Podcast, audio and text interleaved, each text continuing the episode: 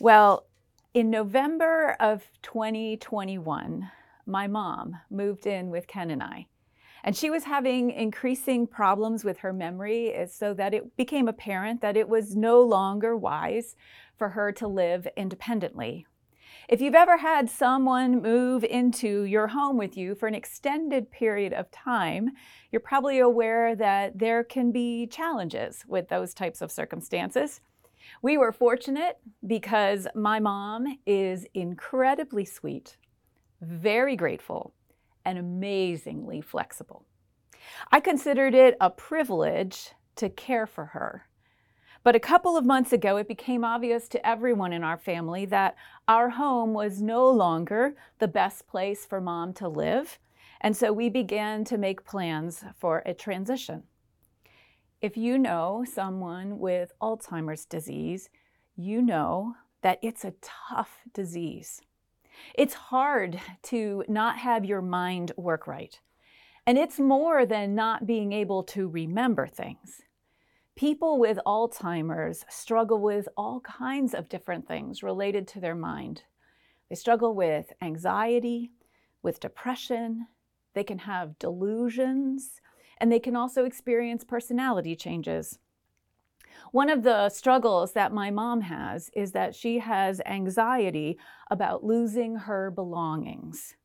And so six weeks ago, when it was time for her to move to a memory care facility, we knew that packing up her belongings would be something that would be incredibly stressful for her and would therefore be something that we would have to do very quickly. And so we packed up all of my mom's things in less than two hours. My son Eric helped us with that, and while he was boxing up some of her knickknacks, her photos, her wall hangings, uh, various things, and he had the box nearly packed when he ran into a problem. And Eric held up the last picture. Um, it was a picture of the head of Jesus. You may have seen uh, a picture like that before. It's, it's rather common. A lot of people have these. It looks something like this. Um, and holding up this picture for me to see, Eric said to me, "Mom, what do you want me to do with this one? Jesus doesn't fit in the box." Well, I didn't immediately respond. It was one of those moments where I had so many things going on in my mind and I was trying so hard to hurry that it was just like a pause moment. And I just kind of froze and I didn't know what to say. And then Eric got this grin on his face and he said, "I guess you just can't put Jesus in a box, can you?" Um, and then we, we both laughed and I said to Eric, "Eric, that's going to be in one of my sermons sometime." Well, today's the day. Uh, today, we are looking at how to not put Jesus in a box. And we're looking at that through the story of Nathanael's encounter with Jesus. I picked this story to preach on because I have never heard a sermon on Nathanael. I don't know if you have or you haven't, but I feel like this isn't a popular story. It's interesting to me. It's not at all like the story of Zacchaeus, um, which is widely known. Um, and so I felt like this would be scripture that would be kind of interesting to explore. It would be interesting to discover what we can learn from this story with Nathanael. So the, the first thing that I learned in, in preparing for this message is that Nathanael is a puzzling character. I got a little frustrated trying to figure out what's happening in this story. I did research to better understand it, and over and over again, I kept coming up to with the, the, the cautionary statement made by biblical scholars that they just aren't sure how to interpret this story. And if scholars can't figure it out, what was I supposed to do? Putting together a sermon that I would be able to share with you, uh, trying to find things that we can learn from this story. How can we identify with Nathanael? Um, you know, and it's just a little hard. When we looked at Peter, you probably liked Peter. A lot of people like Peter. We can identify with him because he has this habit of putting his foot in his mouth, a habit of getting ahead of himself, allowing his enthusiasm to carry him away. And while he isn't perfect, we find ways in which we can learn from Peter, uh, because Peter became a key leader in the church. And he's a good example for us in many ways. Um, and then we also in this series have looked at Pilate, Pontius Pilate. You, you probably don't like Pilate. I don't know anyone who does. He's kind of like a bad example in the Gospels because he caved in to pressure from the crowd. He failed to do what was right. What we get a sense he knew what was right, but he just didn't do it. And so we can learn from him too, but what we learn from him is what not to do. He's kind of a negative example for us. But what about Nathanael? I have a lot of questions about this story because it's not neat and tidy, which is the way I like things. But then again, I have to remember that you just can't put Jesus in a box. So I started by wondering, who is this guy? I mean, what, what do we know about him? His name doesn't appear in any of the other Gospels. If you look at the lists of the twelve disciples in Matthew, in Mark, and in Luke, you don't see the name Nathanael. Many scholars believe that Bartholomew, who does appear in the list of the twelve disciples in those other Gospels, that Bartholomew is Nathanael, that they're the different names for the same person, but we don't know that for sure. Um, what we do know is that Nathanael does reappear in the Gospel of John at the very end in chapter twenty-one, when Jesus makes a post-resurrection appearance to his disciples after they were fishing all night. And so we we don't know much about Nathanael, but we do know that he continued to follow Jesus after this encounter in the gospel in the first chapter of the Gospel of John. I also kind of wondered, as I read this story, about his question. He starts out with saying, Nazareth, can anything good come from there? And I wondered, why does he say that? Was he being sarcastic, or was he being appropriately skeptical? What do you think? I was curious about this encounter with the fig tree and that what was he do? Why was he sitting under the fig tree? What was he doing while he was there? Was he studying scripture? Uh, in biblical times, sometimes rabbis would sit under a fig tree and study scripture, but we don't know that Nathanael was a rabbi, so maybe he was studying scripture. Maybe he was doing something else. And what did Jesus mean to him when he said, here truly is an Israelite in whom there is no deceit? Was Jesus being serious? Was he complimenting Nathanael? Or was he kind of poking fun and kind of making a joke with Nathanael? Some people think that he was, that Jesus was making a joke with this comment, because remember that Nathanael is an Israelite, and the Israelites are descendant from Jacob, and Jacob was famous for being a deceiver. And so in response to Nathanael's statement, nothing good can come from Nazareth, maybe Jesus is poking fun back and saying, okay, if you're going to say that, uh, that nothing good can come from Nazareth, let me remind you that you're an Israelite, and the Israelites are named after a person who is known for his deceit. If nothing can good from Nazareth, then how can you, a person in whom there is no deceit, come from an ancestor known for his deceit? I don't know, what do you think Jesus meant by this comment? Puzzling over these questions, I realized that Jesus' encounter with Nathanael reveals the power of a story. The Bible includes all kinds of writings. It includes law, prophecy, poetry, letters. And I would expect that the parts that we know and we love the best are the stories. Right? The story of Adam and Eve in the Garden of Eden, the story of Moses leading the Israelites out of Egypt and into the Promised Land, the story of the birth of Jesus, the story of the feeding of the five thousand, which we looked at with Pastor Matt last week. Stories are powerful because they are memorable and also because they are just so rich in meaning. Think about the story of Jesus' birth. Every Christmas, we read that story. And why do we keep reading it when we know what's going to happen? I think it's because God speaks to us through these stories, and no matter how many times we have heard them, God continues to speak to us through them, because every time we hear the story, we're at a different place in our life and we have different needs. And so the story invites us to enter in, to consider where we are in this place in God's story. So as we look at Nathanael's encounter with Jesus, we aren't going to come up with a simple, clear-cut meaning, and at the end, there is not going to be an action step that every one of us needs to take.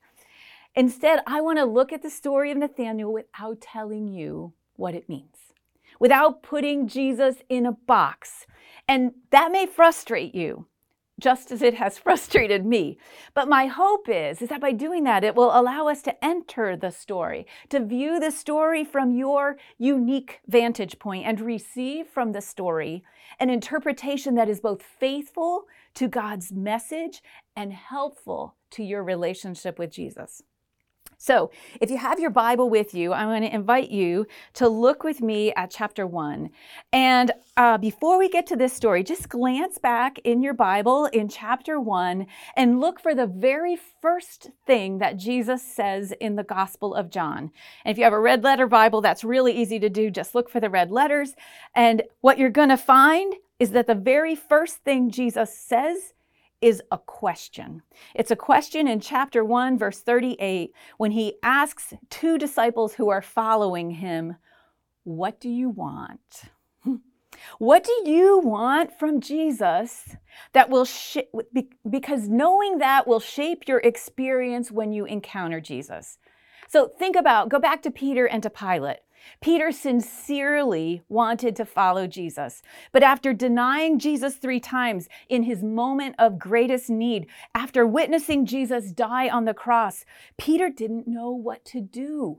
He didn't know what to do next. And so when he encountered Jesus on the beach after fishing all night, what he wanted was direction for what to do next. And that is what Jesus gave him. Jesus gave him a commission to feed his sheep. Think about Pilate. What did Pilate want from Jesus? Well, I think he just wanted to wash his hands of him.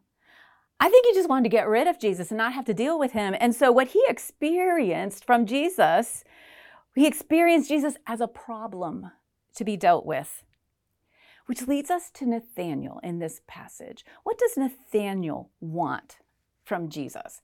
We don't know a lot about Jesus, but he, or Nathanael, but he doesn't exactly strike me as Mister Congeniality. He actually seems a little bit prickly to me. He doesn't seem to have high expectations of Jesus. No, he had questions and he had doubts. How could Jesus of Nazareth be the Messiah? And how does he know me? But Nathanael, despite his questions, doesn't close his mind. See, he's willing to take Philip up on his invitation to come and see, to give Jesus a chance. And when he does, Jesus blows his mind because Nathanael ca- catches a glimpse of Jesus's supernatural power because he was willing to engage his skepticism. And Jesus says to him effectively at the very end of this story, "You ain't seen nothing yet." So if you have a question about Jesus, if you want to be able to ask hard questions, I think what this story shows us is that Jesus includes skeptics like Nathanael and like you. This passage ends with Jesus describing his supernatural power. He talks about the heavens opening up and the angels of God ascending and descending. It's uh, it's kind of like Jacob's ladder and that vision back in Genesis twenty-eight, but it's it's even more incredible. And maybe that's what Nathanael wanted. Maybe he wanted an experience of the Holy Spirit at work in his life. Maybe he had grown tired of religion, and what he wanted was to experience God. Martyn Lloyd-Jones is a famous Welsh preacher, and he believes that Nathanael isn't a skeptic.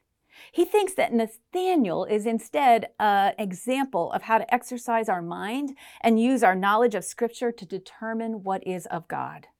So he, Jones thinks that when Nathanael asks, "Can anything good come out of Nazareth?"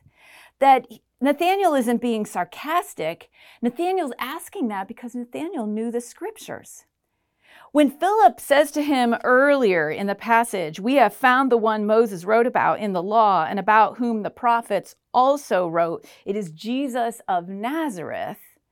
Well, Nathan, there were warning bells going off in Nathanael's mind because He maybe right here, what he's doing is appropriately challenging Philip's statement, because Nathanael knew that there was nothing that Moses and the prophets wrote about that would suggest that the Messiah would come from Nazareth. Nathanael knew that what the prophets said was that the Messiah would be born in Bethlehem. So maybe Nathanael isn't being sarcastic. Maybe he's being prudent. Maybe he's appropriately questioning what Philip is saying to him. At this time, there were false prophets popping up all over the time, people saying, I'm the Messiah. And there would be people who would follow them, uh, seeking the coming of that Messiah, because they were anticipating that. Maybe Nathanael is an example of someone who isn't going to fall for sensationalism, someone who knew and remembered what the scriptures said about the Messiah. And yet, he's someone who still has hope, because he allows for the possibility that God's Spirit is at work in unusual ways that he can't understand. And he's willing to accept Philip's invitation, come and see.